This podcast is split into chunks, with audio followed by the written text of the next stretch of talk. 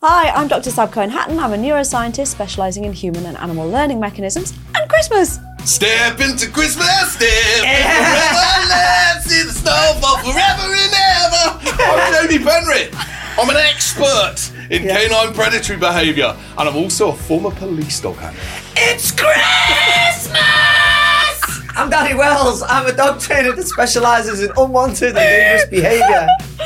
And every week we sit down to talk about the latest research in canine science. And more importantly, how you can apply that research to your own dogs to get to know them even better. Welcome to the Christmas episode of the Dog Scholar. And happy Christmas! Happy Christmas! Happy Christmas! Let's do it's on its way. It's on its way. We've got a problem. Go on, I'm what? Jewish. Oh no! What would you, what do you say? What do you say for Jewish people at Christmas? well, to be honest, it's still happy Christmas because, like, you know, it's fun. It's cultural. Well, then we haven't still got a problem. celebrated. Still, I, don't, uh, I feel sort of like culturally thick now. Is it still celebrated? No, we don't celebrate Christmas. Oh, You know, right. why the fuck are you dressed like that then? Yay! Why not be dressed like that? Because I took it seriously until I had a child. Oh, I don't care. I love Christmas. It's Yeah. fun. Can't- yeah, I I'm gonna can't take concentrate off on as them. well. I'll leave get them on. nerves Keep a them bit. on. on. Oh, yeah. Yours are I'm quite loving it. apt, I'm loving actually. it. You've got two little socks. That could be very practical for you, Danny. Well, not when, not unless I've got two little feet. Oh, what about you with your pair of Santas? Your Santas I on the can't womp. see them. I can't see them. You have on to the tell wall. like beady boppers, aren't yeah, they? what- one's, one's, one's doing a fourth wall break. How's that? That's better. Oh, there you go. Nice. Yeah. Are we good? Yeah, yeah, It's yeah. like um, oh, what was that mythical thing? Is it Janus, the one with two faces? Don't know. Yeah, don't know. Isn't it? I can name any people with two faces. and it's not Santa because No. he's consistently great. Yeah, yeah. Fourteen days and he's here. He's got one- Fourteen days and he'll be with us. One- he's on one his face way. and a He's on his massive way, sack. kids. I love it. Right. What are we going to talk about? Welcome to the Christmas special of the Dog Scholar. Right, a dog is not That was my line, by the way, but okay. Oh. Right, a dog is not just for Christmas. We all know that. But, but I have a question. What's your question? What's the impact on dogs when they do get given up? Oh, it's a bit of a downer, isn't it? I know, yeah, yeah. It's Christmas. Well, it is if it's your dog. Yeah, People yeah. celebrating their dogs and celebrating Christmas. Yeah, but there are people that do buy, get dogs spare of the moment for Christmas, and they do give up on them, don't they? So Yeah. the statistics are out there. So Merry is. Christmas, but listen up. Yeah. serious points. And in fact, nearly 13 million dogs are in the UK, and 26% of adults have a dog. Ten of them million are in my house. There are loads. And actually, COVID had a really big impact. Um, between March 2020 and March 2021, there were an extra 3.2 million households that got a pet. And by March 2021, 5% had already been given up. So lots of lots of people got a pet and then realised quite quickly they couldn't keep the pet.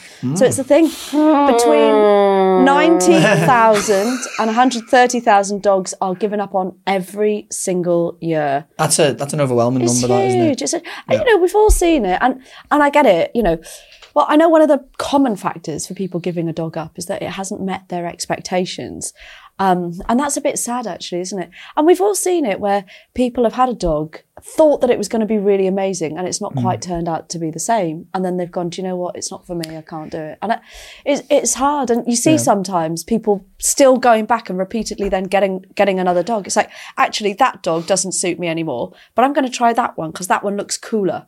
I Yeah. really don't like that. If you're if you can't facilitate keeping that dog and loving that dog, don't get another dog. I, I actually, I, I, I wouldn't say there's a count. I'd say let's say a counter opinion on that. I think I feel sorry um, for the average person who's looking for a dog today because I think those expectations are unrealistic and it's imposed on them. I, I think, you know, go, go back when I was a kid, like adopting a dog weren't like a major thing, but now it, now it's like massive. Like you literally, pet owners are made to feel guilty for buying a dog instead of adopting one. You know, do you know what I mean? And in order for that to happen, you have to push a, a, a level of, um, of what would you say, like uh, uh, trigger people emotively. Pe- for people to do that and not get the pedigree dog, you have to be like, you know, this dog's in the kennel and he just wants a home and he, you know, he just wants to be cuddled and all this kind of thing. And, and people go in going, oh yeah, I, I need to save this dog. And that's all they're thinking about. They're not thinking about the responsibility of nurturing that dog and taking them into, you know, into adulthood or, or, or, or, or, or taking an adult and having as a, a, a, um, a well balanced dog. So when they get that dog home, mindlessly thinking all we need to do is love and give this dog a home. They're not really thinking about the mm. responsibilities and the hard work that they need to put in to create the perfect dog for them. And then the expectations not met and they give up. I see that. I I'm, completely understand it. I'm talking more about people that get a dog as a fashion accessory Oh, yeah, and then decide that that dog doesn't suit my Mm. fashion image anymore. So I'm going to get rid of that and I'm going to get another one that's a bit cooler. So I while, while like I'll that. focus more on what I what what I'm saying is because working on the ground, let's so to speak, as a dog trainer, that's what I see a lot. Yeah. People give up on their dogs because he just he just I can't toilet train him. He keeps kicking off at the window and this that and the other. I'm like, did you not think that these things might happen when you when you get a dog? But they never. They got sucked into an advertisement on the telly. They got their dog and now they're like.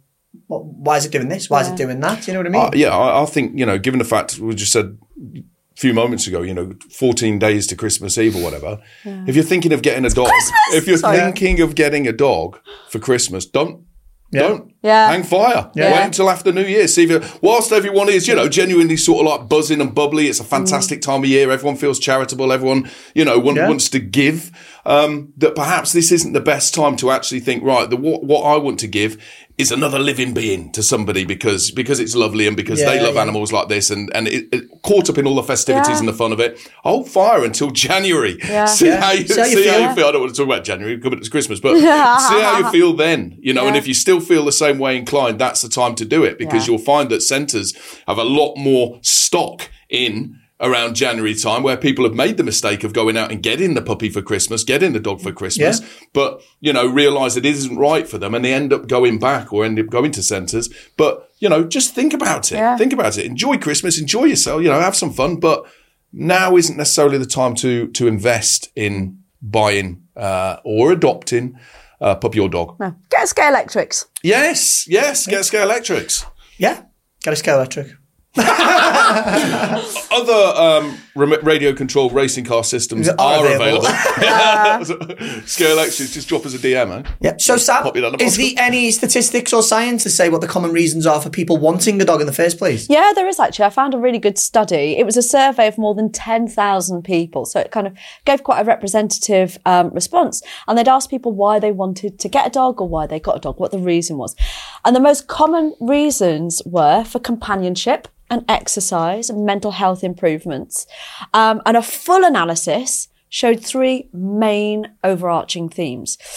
So part of the motivation was related to that person themselves. It was because they wanted that kind of companionship that we talked about. They wanted to feel less lonely, for example. They wanted some kind of friendship through that dog.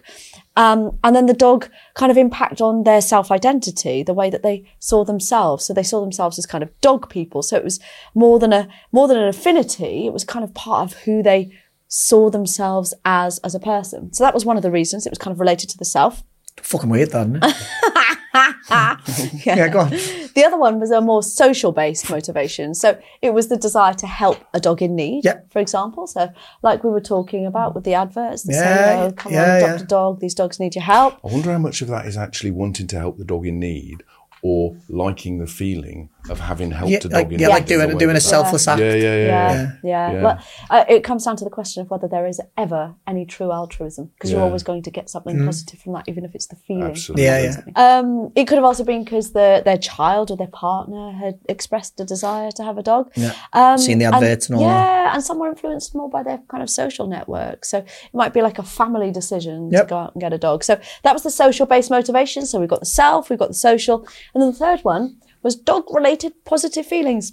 It might be that they felt good about a particular breed, they identify with that breed, or they just love their loyalty, their loving nature. It's half of my client base, though. yeah. yeah. I wonder what, how much of a, uh, an impact social media has had Mm. on people's um, taking on dogs. Do you know what I mean? Because there's so many yeah. social media accounts of dogs or posting funny things about dogs. Do you know? what- And Yeah. like being part of that. Yeah. I wonder whether people see it, and that makes people also think. I, I, I'd like the idea of that. You know, I'd want to do that. I wonder if it, I, I don't know Yeah, whether yeah. there is any reason. And I think a big one, us a, a big one I pick up on is um, people get drawn to a specific breed, like we like we just um, Yeah. said then, and breed specific groups. They go, "Oh, I love them dogs." Oh, there's groups. You click on it, and then you're getting an unrealistic idea. Like most most breed specific groups are filled with pet owners who will excuse so much unwanted behavior because they're mm. blinded by how much admiration they have for their dog. So when, when you see it all the time as a dog trainer, you well, my dog's fine, but but but your dog doesn't behave like my dog. You Yeah. just are happy with what with, with your lot. That's not to say that this person going, they're saying that this dog's great with kids and this dog's great with that. Oh, that is the perfect dog for me. You get it, and you realize it ain't like that. It isn't like that at all. People will actually excuse unwanted behavior. It's like the whole like um, parents who just can't see any bad in their children. Do you know what I mean? And you're like, no, your your kid started this. My child would never do that. You know what I mean? Meanwhile, they're running on the back lighting fires. Do you know what I mean? Yeah. Yeah. we, we um I don't I don't think it's in there, but we when I think about personally, you know, our reason for as in me and my wife when when we got together um was we had dogs before we had kids. Yeah. And I think there's also the aspect of sort of like you have that, you know, a lot of people reach a point in life where you you have nurturing coming in. You want to give something, you know, you're probably preparing for not everybody, but those who are, you know, preparing for a family and and having dogs is almost like a trial run, Yeah. isn't it? Because Yeah, you, yeah. you can, you, you know, and, The and then, responsibility of keeping another living being alive and well. yeah. Uh, yeah. and then when you have kids, you realise how easy it was having dogs. Yeah, yeah, Yeah, yeah, yeah. totally, totally. And not just Well, that, sorry, not just that. The um the the time that you have to put into your dogs. I honestly think now, if I never had any dogs, I wouldn't know what to do with myself. I'm like, they take up so much of my life and my time. I'd be like um, twiddling my Yeah. thumbs. What the hell? am I- I'd probably be a lot more proactive, to be honest. I, I get so much from my relationship with my dogs. And talking about the reasons for getting dogs, for me, when I was experiencing homelessness back when I was um, when I was younger, for those that don't know, I experienced um, two and a half years on and off of rough sleeping and being in uh, insecure accommodation. And I had a dog, Menace, who was with me 24 hours a day. And when I was completely isolated from everyone else, he was the one that was with me. And he was my main social and emotional connection and that meant so much. So i take a huge amount from my connection with my dogs. It really matters to me on a really kind of deep level. And i i, I would feel really uncomfortable without having a dog. I do. I, it really matters to me. But i mean pe- different people have got different reasons. If you're quite a sedentary person you're like i need to move more. I want to do stuff and you have that desire to and then having a dog enables that. Well i can understand how that's a really good thing. And we know that dogs have a hugely positive impact on people's mental health. Touching a dog being with a dog petting a dog can lower your blood pressure. It can lower your cortisol levels. It's good for your mental health. So there's a lot of really positive things that you get from having a dog but sometimes it's about making sure that those expectations or your reason for wanting a dog is aligned with your capacity to commit to caring for that dog. Yeah, and it's also about term. understanding that having a dog is not just about what you get from the dog, but you have you to go. give. Yeah. Do you know what I mean? That's what I was just going to say yeah? when you when you were talking about getting a dog Great for minds make companionship. great It's, minds. just- yeah, yeah. it's massive. it's a Christmas vibe, Yeah. feeling it, we're feeling it. festive connection. um, no, I was going to say people will but think, oh, I, I like running. You know, I do a lot of cross country running, so I'm going to get uh, um, a husky. You know, mm. I'm going to get some kind of, you know, sled dog or something. I, I want, I want to do something. I want to do canicross or something like that. Mm. You know, and I want a dog attached to me. Or um, I love doing active. I'd like to do agility. I'm going to get a collie. Mm. You know, or something like that. Or he'll work to music. I'm going to get a collie. Or you're picking dogs that you think will suit your activity but not necessarily take. And I say this as at, this time of year, you know, where you would think, what would they like? Well, what are they into? They're into that. Well, they haven't got a dog. They've said they'd like a dog. Research what kind of dog is good for. Oh, that good, that kind of bing. Yeah. That's the That sort of thing I'm going to cool. get. Yeah, that, Yeah. that's the sort of one that would suit them without actually realizing what else goes with that breed. You know, that's, that's one, there's a big aspect of your life. That's a small aspect of their life. There's lots of other things that go with it that perhaps you haven't accounted for. And it's Yeah. so easy to ping on, on the internet, isn't it? And find something. You get somebody like you said, Danny, who is very breed positive uh, or breed bias, if you like, and so they'll put only the positive attributes about that dog in order to encourage more people to engage with that kind of dog. But it's broader than that, isn't it? You know, Yeah. they, they they they need more than that. They present absolutely more Yeah. than And if that. it doesn't match the reality, if, it, if the reality doesn't match their expectations, that can be really stressful and really hard and really difficult for someone. It can negatively impact their mental health. It definitely ne- negatively impacts the dog. Dog- dog- yeah, yeah, yeah. Huge. And this and this is this is a, this is an issue for me because so when when pet owners are looking to rehome these dogs, they naturally think that they should find the dog a home and and and rehome that dog appropriately, but chances are you've rehomed that dog because there's problems. So when you pass them problems to another home, they they tolerate them until the novelty wears off and pass them to another home. And this is where behavior can get out of control. So you're much better going to a reputable, non-destructive rescue that will rehome a dog ethically with what's called RBU, rescue backup, so that dog cannot be passed from pillar to post. Sab, why do um, why do people give up on their dogs? What does the science say? Well, there is quite a bit out there, and there's no doubt that unwanted dogs is a problem. They end up in shelters, dogs are put down, you end up with stray dogs on the street as well. So, you know, it is it is important to get to the bottom of it. Now, there's data that reports that 10% of dogs in rescue centres are euthanised annually in the UK. You know, and it might differ between different rescue centres, granted, but there's not enough space for all the dogs. Dogs get put down because of behavioural issues that aren't dealt with in the centres that they go to. Um, and so it's difficult. I did find a meta analysis of 39 studies that looked at reasons why dogs were given up globally. Now, a meta analysis. I know you were going to do you. a nerd alert on me. Yeah, I can yeah, see yeah. it. I can see it.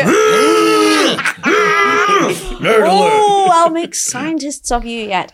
A meta analysis is basically a statistical process that combines data from multiple studies, um, lumps it all together, runs a you run another analysis on it. So you get data from lots of places and you reanalyze it and you kind of get a So that data might have been analysed for a specific thing, and then you might be looking for something else, and you use the same data. Exactly. Okay. Exactly that. You put lots of data sources together, basically. So in this paper, I found quite a lot of variation between the studies and between countries. But the most common reasons reported for giving up a dog were behavioural problems. So no surprise there. People had issues with the way the dog was behaving and didn't know what to do to fix it. They weren't successfully fixing it.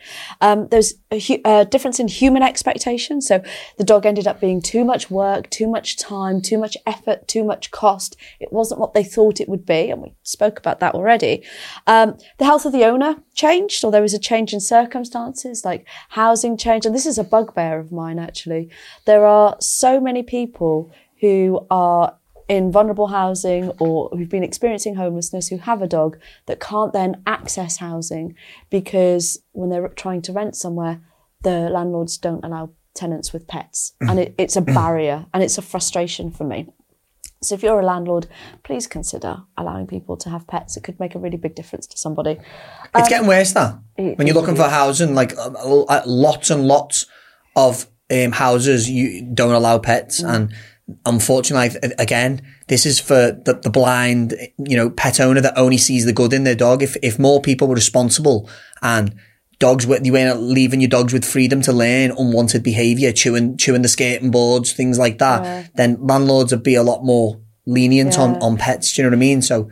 It, it, it has a knock on effect. I, I can I can see both sides of it. I I can- can, see why why somebody should you know this this is my animal. What why am I being excluded just simply because I've got the animal? You know, if Yeah. it was my partner, Yeah, yeah. and and they were my emotional support, whatever, you you wouldn't have an issue. But with the dog, but I can also see the fact that somebody else, it's their business, it's their Yeah, yeah. property. I They don't that. want you know once if you've got cats and once a cat has tomcat has Yeah. peed all over your property, it's very But- very difficult if, to get if that rid of is it, your yeah. business and that's what you're into, like I'm into dog training, so me and Jamie are mates because we we share a mutual interest in dog training. Mm-hmm. Naturally, landlords speak to other landlords, and the stories are: I've just gone in there and there's there's there's piss and shit everywhere. They've chewed this and they've chewed that. So the horror stories pass on, and then they're like, "Nah, I'm not having pets in my house." So again, I, I get it. I do. On, on a serious note, when I was rough sleeping with my dog, I wouldn't take a bed in a hostel because it was a choice between a bed for Yeah, night yeah. or my dog, and my mm. dog would win every single time. Every time, yeah. But not accessing the hostel meant that I wasn't then accessing other support. So it just made the journey longer. Yeah. It made it more difficult.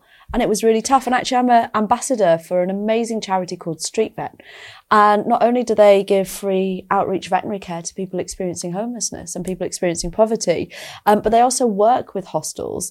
They've got an accreditation scheme where they'll bring a hostel to the point where they will accept people who have dogs and other pets into the hostel. So they'll set up dog free areas and dog friendly areas. They'll train the staff. They'll support the clients that are there to make sure that their dogs are well behaved so that they can be accommodated in a hostel. And that kind of thing I think is Are really they, good. just, So are they just vets or are they vets and volunteers as well? Or I think it's a lovely cause, that. it's amazing. I think it's a lovely if, I, if I wanted to know if I mixture. if I what do I do? Google Street Vet. Will that give me? Yeah. Google Street Vet. Have a look on their website. There's a host of information there. Mm. There are lots of vets and veterinary professionals there, um, but they are just the Mm. best group of kind, caring, committed people. And Is I it, that. they're, they're, a charity. They're They're- Yeah, they a donations, charity, right? yeah, yes. So that's not Yeah, a bad idea donate. for somebody That's who's a- feeling charitable at this time of year. Yeah. If you're going to do Absolutely, anything, you know, Google that's a, that's a charity with the best intentions, Yeah. and you know, can I just say as well, you know, when we're talking about what, what we've just mentioned with the uh, the landlord situation, you can completely understand that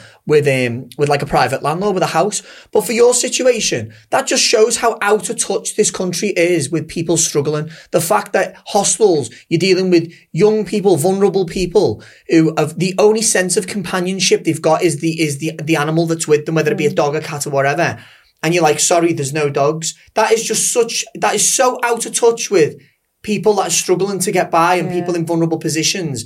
And it show, it demonstrates a complete lack of empathy. And I think we need to do better. It was hard. I mean, eventually, eventually, when I got back on my feet, I managed to find a, a flat that I rented privately, really dirt cheap place, um, miles away from anywhere. But the landlord was great and he was really happy for me to have the dog there. And I took care of the place. He came round regularly to make sure the place was okay. Um, and, you know, from that, he then would trust somebody Yeah, who yeah. had a pet. So, you know, you're right. I can see both sides of the circle, but I really do think that I, it, it's almost the default, isn't it? No, no dogs allowed. And No I room just- at the inn. yeah, and I just I wish it was Mm. the other way around. But you know, that's an aside. And there's a link in the description for Street Vet. The last commonly cited reason for giving up a dog were um, issues with the pet's health. Yeah. Um, now, pop question: Which country are the least likely to euthanize their dogs for problem behaviours? I'll tell you. Go on. Australia.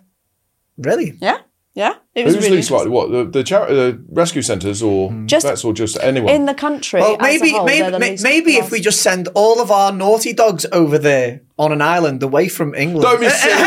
That's a, silly idea. Next, next, you'll be suggesting that we do the same with all our naughty people. maybe, then- maybe the dogs then will evolve and create their own society. You've been naughty. You're never going to experience a cold Christmas again. There's a tenner. Get on that boat and shoot off. and they'll become one of the most economic Yeah, yeah. powerhouses Yeah, in the world. yeah, they'll yeah. run their own And one of the most animal welfare friendly, Yeah. non euthanizing for behavioural yeah. problems. And before you know it, you won't get, be able to get a visa to go over and play with the dogs. so while while we so while we're on um while we're talking about people giving up on the dogs, you want to hear a nice story? yes, please. In the summer, me and my partner went to Greece. We had a lovely time, and on the way home, we had to wait on this hill like this, and we were waiting for ages for the coach to pick us up.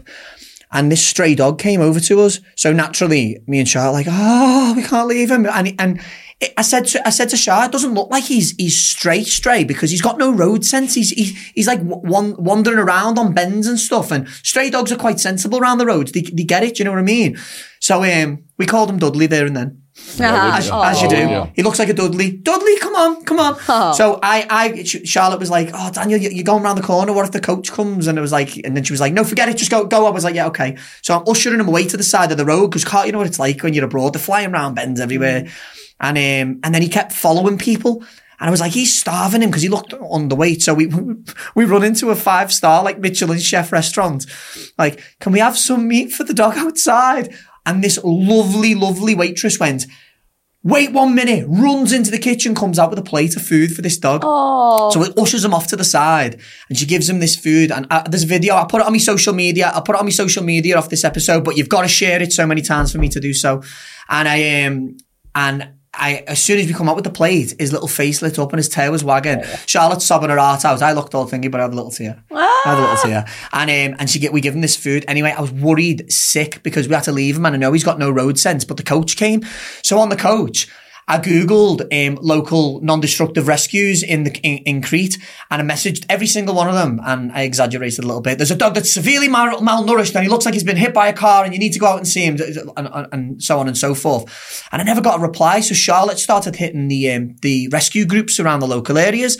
And it turns out there was a lady that we'd actually gone into her shop a few times when we were there who works heavily with stray dogs and cats. She's got like 15 stray cats that she's took on. Well, they're not stray anymore. She's took them on and looks after them. So she said, right, I'll, I'll help. I'll, I'll look into this. And she comes back to us and it turns out, I, well, sorry, I tell her, I said to her, can you get him, um, take him in and get his uh, get his vet checks done. I'll pay for it, and I'll import him and adopt him, and I'll I'll train him, and I'll find him a nice ho- and I'll find him a nice home.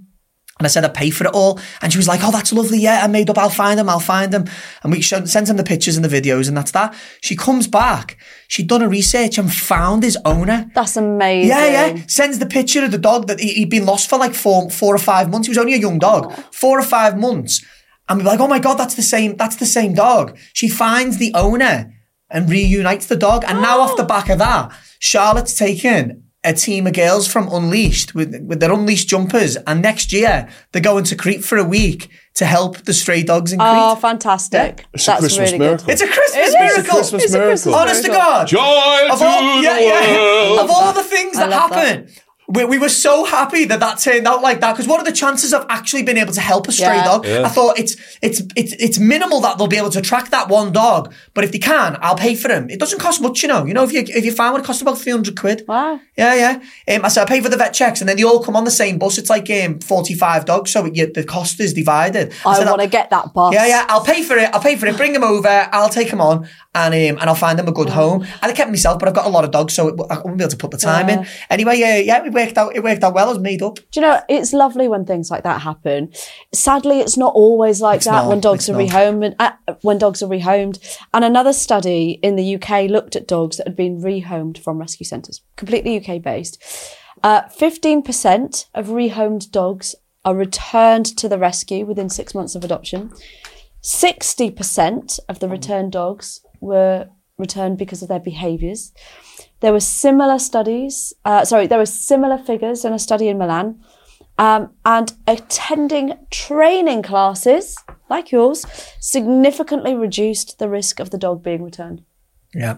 Um, yeah, and it, it's a it's a frustrating one for me. This um, I, I work closely with um, with rescues, and you won't believe how hard it is to try and get people to stick to a training plan when they've got this preconception of of this is what I want from a dog and trying to get them to understand that whilst you might want that, this dog needs this. Mm. And, you know, sometimes it's like, you, eh, you know, this whole, they need love and they need play. Some dogs that have got like separation anxiety, they don't need any of that at the moment. They need, they need you to provide for them and be a bit distant. Do you know what I mean? So it can, it, it, can be difficult to get them to, um, to see, to see, the, you know, the wood for the trees, so to speak. Yeah, it really can. It really can. Uh, more from us after the break. Tis the season to be jolly, and today's sponsor, WHIMZEES by Wellness, makes the perfect Christmas gift for your dog. The entire WHIMZEES range is hypoallergenic and vegetarian, gluten free, and has been proven to aid dental hygiene by cleaning teeth, freshening up breath, and reducing plaque and tartar. God knows you need your breath freshened. The alligator and toothbrush treats have been designed with knobbly shapes to ensure proper blood flow through the gums and to clean in between the teeth while they chew. WHIMZEES are low in fat and calories and made with all natural ingredients, making them the perfect treat to give to your dog under the Christmas tree. The WHIMZEES Antler contains natural chamomile extract that helps keep dogs mentally engaged to promote calm behaviour. And just like the other chews, the antler's been designed to last longer, increasing the chew time and the seasonal fun.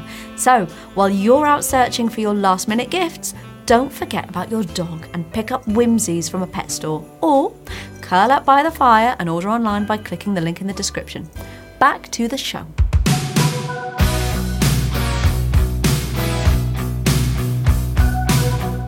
Sab, what impact does it actually have on the dog when they're given up? Is there any any literature on that? There is actually, and being given up can have a really profound impact on a dog, especially if they've already got a really well established bond, which is then suddenly disrupted. So some of those examples we gave, like if the owner's circumstances change and they, they you know, they, they, they have to move and they can't take the dog with them, and they've got a good bond, that's going to be really tough on both the dog and the owner, actually. Um, but any dog that's then uh, any dog that's given up and that goes to a new place, they're going to have a new surrounding. They're going to have a change of routine. They're going to experience the absence of the familiar person. They're going to have contact with strangers. And that's stressful. Yeah. Um, one study that I looked at found elevated cortisol levels in dogs that were confined in a shelter. And the first few days of them being there, were particularly high. They were finding it really stressful. On the first three days, 20 minutes of social interaction, which is supposed to help to reduce stress levels in dogs, but the first three days had absolutely no effect at all. Um, interestingly, in general, dogs that would interact with a woman had lower cortisol lo- levels than those that were interacting with men. There was a subtle aspect there, mm. but it's relevant. It's it is relevant for how you might then yeah. moderate the impact of cortisol. Um, but it's definitely true that confinement in a shelter would produce a really kind of prolonged activation of the hypothalamic pituitary adrenal axis. And I know nerd, nerd alert, alert. I yeah. know, but it's basically impacting that part of the dog's brain that registers negative emotion that is then producing things like cortisol, mm. like adrenaline, which is stressing the dog out. Um, it's tough for a dog. It's really tough. They form attachment bonds with us. They depend on us for security. In this study, they looked at 60 shelter dogs um, in a modified version of a, a, of a test, a psychological test called the Strange Situation Test. Now, that was originally developed to measure children's attachment, and it involves looking at the responses of the dog when they're left with either their owner or a stranger that's in the room. If it was the one with children, it would be either their mother or a stranger. Um, and it looked at how they dealt with separation from the owner when they were left in with a stranger or when they were left in on their own. Um, and it looked at how distressed they were to look at how secure their attachment bond was with their owner. Um, and even limited social interactions with people. Uh, so they were handled three times for 10 minutes. Even that was enough to make that person preferred to a strange person. So you didn't need much contact to make that new person a familiar person. It, do, it does show that despite the stress of a dog being removed, that attachment being broken, it does show that they're still capable of forming new attachments, of forming new bonds. So, you know, that is positive. Uh, another study repeated that with adopted dogs and dogs who'd only had one home since puppyhood. And they saw similar patterns of attachment in the strange situation test. Both the adopted dogs and the dogs that were uh, had only one home since puppyhood would equally explore and they'd equally be close to their owner and they'd greet the owner in a similar way. Um, but there were some differences with dogs that had previously been rehomed. They tended to move around more, they paced more, especially when they were left alone in the room. So it did have an impact on them. They would play less with their owners and with strangers um, than the dogs that had had one home since puppyhood. Uh, and particularly when the stranger tried to play in front of the owner, they were less interested than the other group of dogs.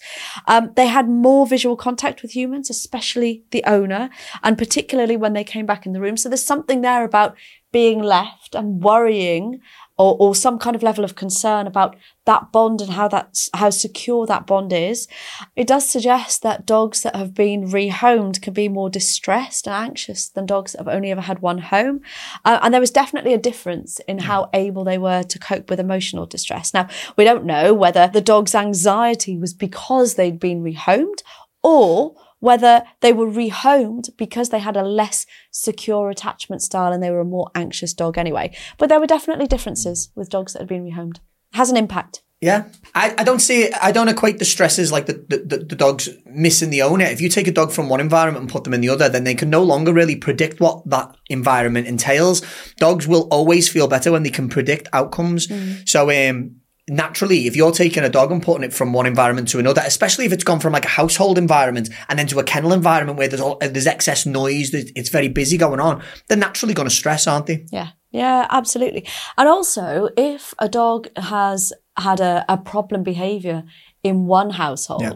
and then it's gone to a shelter and then it's been rehomed and hmm. it's still doing the same behavior. Why? It's got that, Why? That, well, this, this is the problem. but it's got that opportunity to practice generalize the behavior in generalise the multiple behaviour. houses. Yeah. This is this is something that I speak openly on social media about, as does Jamie.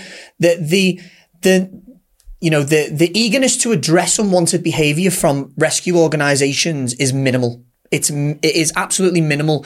Um, everything's all about you know making everything fun and the dog needs to be happy all the time instead of you know, for an example, I won't name any rescues, but I went, I went to, I, I was invited to one once and in, in the kennel was a chair. The chair was absolutely demolished. It had been chewed to bits. I said, why is that chair in there? Oh, we want it to make it, the dog feel like it's in a home environment. And when, but you're not achieving that. As soon as you put the dog in a home environment, you change the environment anyway. So nothing changes to the dog. What you're actually doing is allowing that dog to practice dissection, destructive behavior, destructive behaviors on furniture. So when you rehome that dog, Who's going to keep a dog that destroys your five thousand pound three piece suite?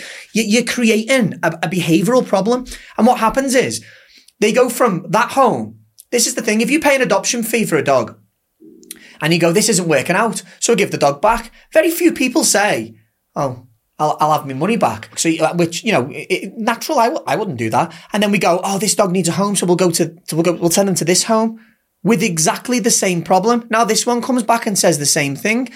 I don't know whether you know that's intentional, but that is that that is that is happening. Um, we need rescues need to take responsibility for the behaviour that dogs are portraying, and and think to themselves, we might want to make a big fuss and go, "Come here, I love you. Oh, how funny you." But if you put that dog in a home and it's jumping all over guests, are they are they likely to work through that, or could they get fed up with it and pass the dog on? What I'm basically getting at when I'm going around the world to explain this point is, when you're taking on dogs with the intention of rehoming, you should be thinking, what is a desirable, what are the, a set of desirable behaviors are most likely to ensure that dog has a home for life? That's how it should be approached. You're right, because going into a shelter, we've seen the research, it's stressful for the dog. They have elevated cortisol. It's not a positive experience because that something is changing. It has an impact on that dog. There's evidence to suggest it can impact on their, uh, on the security of their attachment style further forward. So whilst we're always going to need that facility, no doubt, because there are going to be people that are going to give up on their dogs. There are going to be dogs that don't have a home that need to go there. We should be aspiring for dogs to only ever end up in there once, for it to be short term, uh, uh, and for it to be a rare event. Wh- wh- Whilst we're on the subject, I just want to, I just want to, if I, if I can, I'd like to plug two rescues that I've worked with. I've worked with many rescues. All rescues care, uh, or, but the people who work on the ground at the rescues all care. They all have dogs' best interest at heart. But what I've found is, as you go up the corporate ladder, the caring stops and the business takes over. There's two rescues in particular that don't do that. And one of them is Carla Lane Animals in Need, and another one is Warrington Animal Welfare. I've spoken to the owners of these rescues, management, everything, and every single one of them have absolute commitment to dogs and welfare and they all want to do whatever is best to ensure them dogs have homes for life. Um, Carla Lane in particular, every, every bit of funding that, that, that the public give Carla Lane goes straight back into them dogs uh, with, with, without question. So I'd just like to give credit where credit, credit's due. And actually, that's one thing I've noticed since working with you guys is every single conversation we have is all about the welfare of dogs, the ethical treatment of dogs, how you can make sure that dogs have a better lifetime, how you can make sure that owners are better catered for so their dogs have a better lifetime. You know, and I think that that's such an admirable quality and it's so important you, to have that. And I think what you're describing there with those rescues is a really dog centered approach, isn't Yeah. it? And isn't, isn't that a mantra for life? Yeah. You know, if I, I could have that on this Christmas jumper instead of got Christmas on the brain, I think we should have dog centered view as a mantra for life. What do we Dog do? view, yeah, yeah. I'm just I'm listening to what's being said here, and, and there's things that I I really really I you know like, like you say we're, we're very honest. Dan and, Danny and I are very honest. Um, I don't just train dogs; I also campaign uh, for you know the welfare of dogs and and for integrity and honesty as And other well. animals, it's- yeah. and other animals, and other animals, and and I think you know Halloween it's, cats. It's Chri- it's it's Christmas, right? It's Christmas. It's a ti- so it's a, it should be a time to be fun, but I think it's also a time to be honest and Yeah. a time to be truthful. And some of these figures that are coming out here, you know, Yeah. ten percent of dogs that are destroyed. Um, for behavioural problems or destroyed by um, rescue centres for behavioural problems.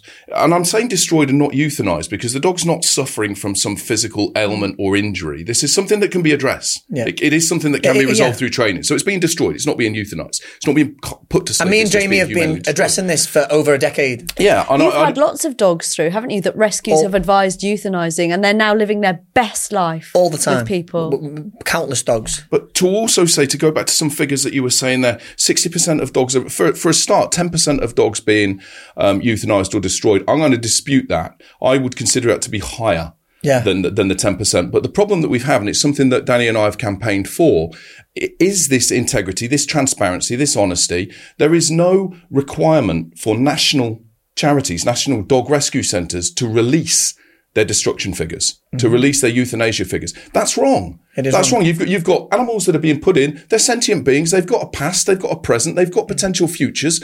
And th- this should be documented. Mm. If dogs are being put down for or destroyed for behavioral reasons, behavioral problems, that should be documented. 100%. We should be able, that should be a, available to the public who are making the donations to those organizations to say, what, what was wrong with the dog? What did you do with the dog? Why did you take the course of action that you did with the dog? Those, those, um, you know, that, that data should be available for people so that we can have discussions like this with full and accurate facts.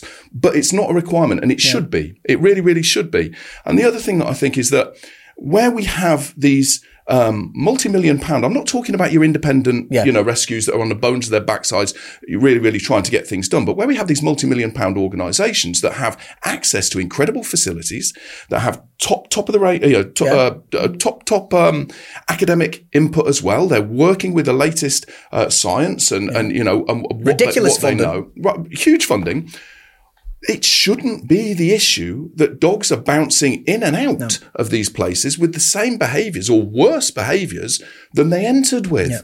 You know, this, this is problematic. And if welfare is our true cause, if welfare is genuinely what we're focused on, then we ought to be thinking, well, we've got a problem. Mm. We've got a problem here because, you know, saying that this is the only way, I'm going to say in the summer, I worked with a lady who, I, I want to keep this as transparent as I possibly can, but I worked with a lady who was a, a key um, member of an independent um, rescue.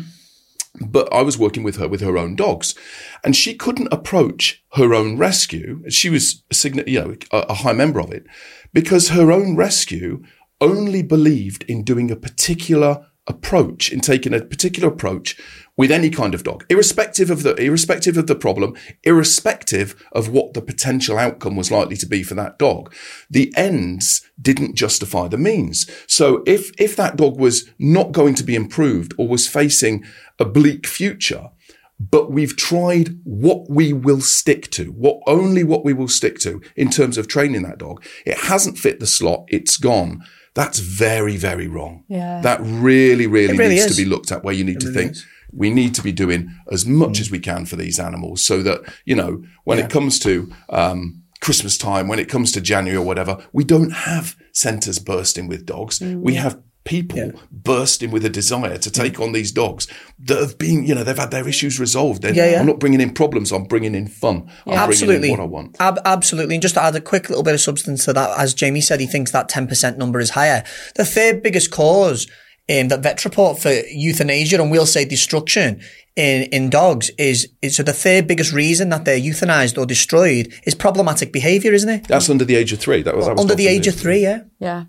So we know the reasons why people want dogs. We know that it doesn't work out. We know that dogs needing to be rehomed can have an impact on a dog.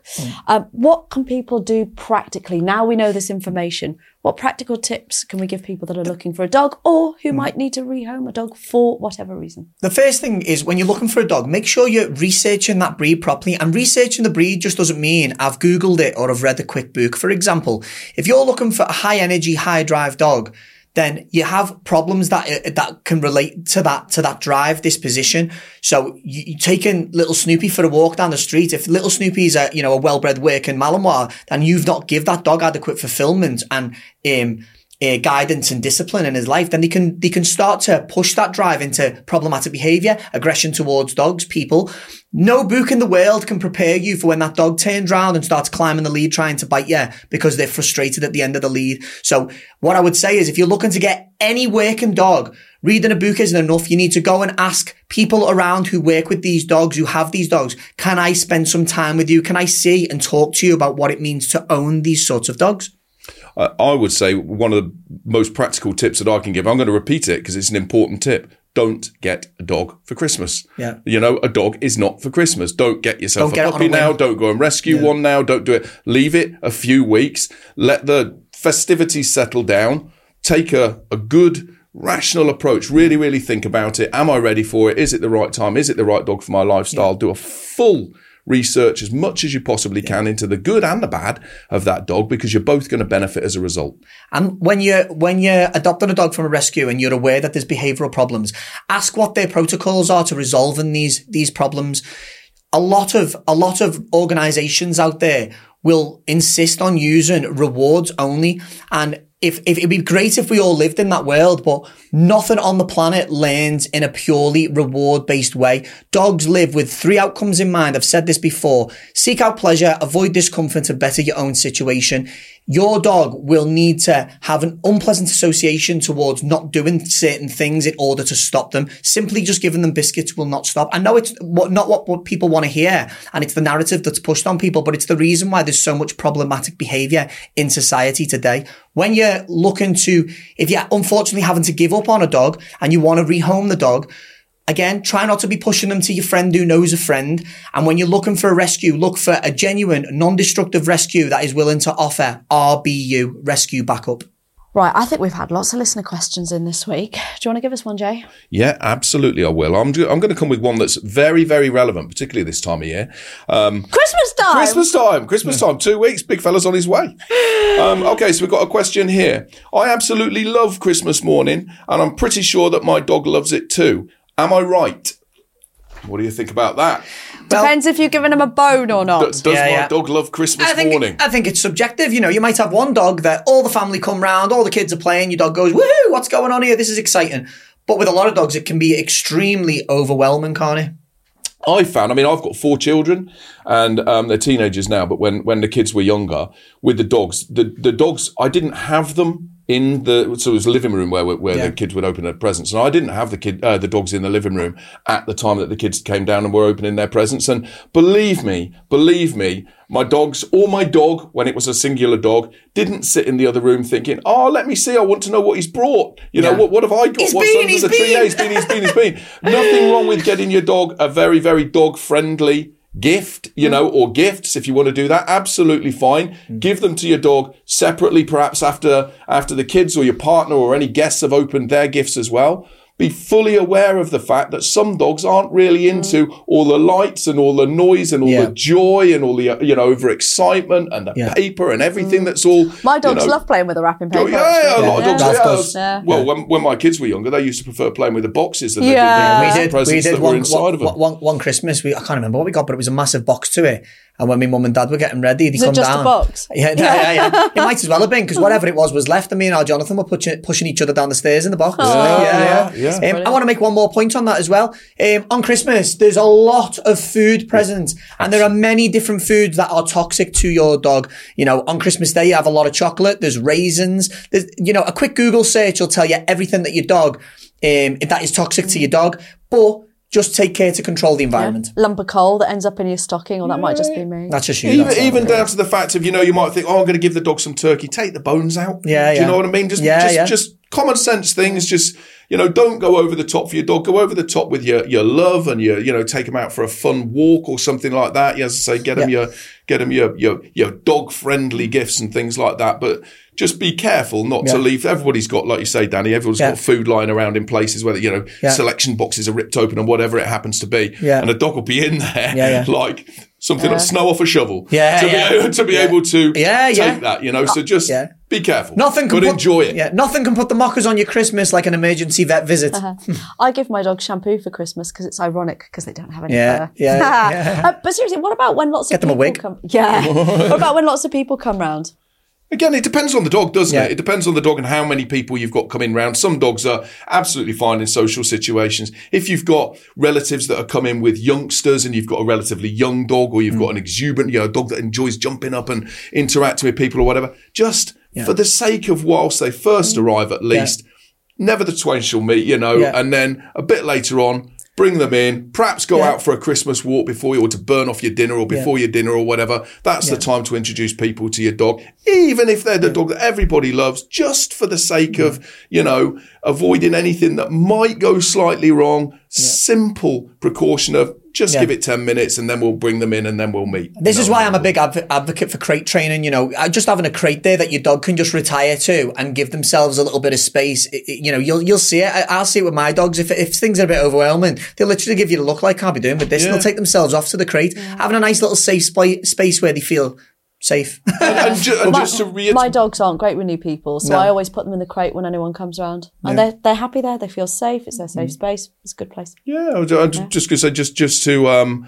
just to reiterate again for you know for people listening, for people watching, your dog isn't going to resent you for it. No, absolutely They're not not. going to sit there thinking you're the Grinch that stole my Christmas. Yeah. Do you know what I mean? You're, you're you're the responsible person who made sure that I don't potentially become one of those statistics that we're talking about, where I'm abandoned because of something bad that I did that could have been avoided. Mm. okay. Danny, go grab your baubles and give us a good icking, please. Icks for today. Okay, we've got Liz from Moisty Lane in Staffordshire. Very creative name. very okay. good name.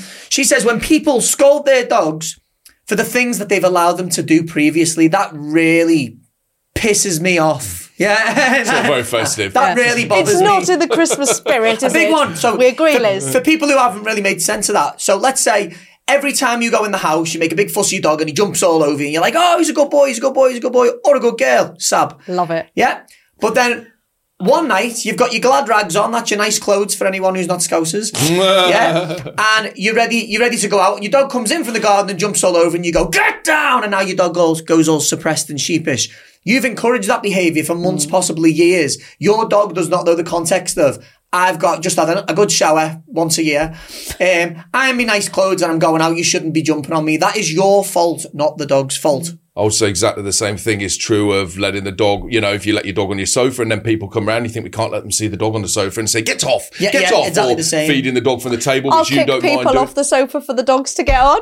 you probably would. I really genuinely do. No, no, no, no. That's Luther's seat. But, or, or, you know, when you're sat there watching the, te- the telly on a Saturday night, you don't mind giving your dog a little bit of food whilst, you know, they're alongside of you. But now the dog comes begging when your friends are coming round for Christmas and you're inviting relatives round who aren't particularly doggy and your Yeah, dog's begging. yeah. So you're giving your dog a telling off for Yeah, doing you, something you you're dog, your dog's looking do. at you like, this is what I do. What are you doing? Just remember, they don't see things like we see things. They don't realise that, oh, I can't do it because it's them that have come round and they're not really into me. Just stick to your rules. Either you do it or you don't do it, but Hear, there's hear. no grey. Danny, ick me baby one more time. Okay. We've got Denise from Pratt's Bottom, Kent, and Denise says, things that really get my goat. That dog's too big for you. You could put a saddle on it and ride it. You don't have to put a saddle on it if you want. You could go bareback. Oh, yeah? That's for a different show, Sab. so, the thing is, Merry Christmas, children. yeah. If if if you're subjected to that kind of um, criticism quite a lot, that that would that would annoy you. But if you're you know seven stone wet through and about five five foot tall, and you walk on a Great Dane or something, me. yeah, yeah, and you walk on a Great Dane that has no lead manners, then the dog is going to be too big for you. Because if that dog decides to pull, you have no way of controlling that dog, and by law, your dog must be under control in a public mm. place. So I think the answer to it is there's no such thing as this as long as you've trained your dog and the dog is under control in a public place at all But that's times. it's two different things, isn't it? What we're talking about there is people not having control of their dog. Yeah. And a contributing factor is the strength of the dog in that circumstance. So I, I get that. This is an interesting context in this one because uh, the person that's written in has got um, a, a, a one year old Cane Corso Yeah. who walks to heel Yeah, that's beautifully. Yeah. Beautifully. Um, but because she's small, she's petite, and she walks her dog alone, she often gets those kind of Yeah, comments. that's a ridiculous now, this comment. gets my goat because people have looked at her as a small petite woman Yeah. with a big dog and made an assumption. And frankly, that assumption is based on a gender bias, and they can put that in their And the gender and smoke it. bias is available in all stores now. I don't. I, yeah. So No, yeah, I again, don't like it. It's an assumption. and again, I so really if you don't like if it. if you're the person getting dragged dragged down the street by your one year old Cane Corso, then then they're making an observation. If you've put the time in and your dog's walking beautifully to heel, then they need to shut the mouth and mind the business Yeah. because the dog's obviously not too big for you. Absolutely, Denise, I'm with you on that. Yeah, That's a nick. They can nick off. yeah, I've got nothing. yeah. Just a little bit. Yeah, I've got nothing. yeah. What if the dog's just a little bit too big for them? Great questions, great icks. I'm feeling very festive. If you've got any more festive questions, then we'd love you to write in. Jay, how can they do that? You can climb up your chimney, stand on your rooftop, and ring a few festive bells, and we'll have our ears open and we'll make sure that we get in touch with you. Or you can go on social media at Dog Scholar Podcast, or you can email podcast at thedogscholar.com. Well, that's all we've got time for this week. We hope you've enjoyed the show. Please keep sharing it. It makes an enormous difference. Share it with your mates. If they don't like it, well, frankly, who cares? But maybe the dogs will. Yeah, absolutely. If you don't know what to give somebody for Christmas, give them a link to this podcast. Yeah. Guarantee everybody's going to love it. Danny, final festive thought from you. Well, I wouldn't say it's festive. I'd say it's a little bit more serious. We've um, we've found out on the show today that a whopping ninety thousand to one hundred and thirty thousand dogs are given up on every single year. And if you take on board the information that you've listened to to- in this show, let's get them numbers down. Let's be good dog people. Yeah, here, here. Now, this is the last show of the year. We've got a little Christmas break coming up, so we will see you next year. Enjoy yourselves. Be good. If you can't be good, don't get caught. Merry Christmas. Have a Merry fantastic Christmas! Christmas from all of us.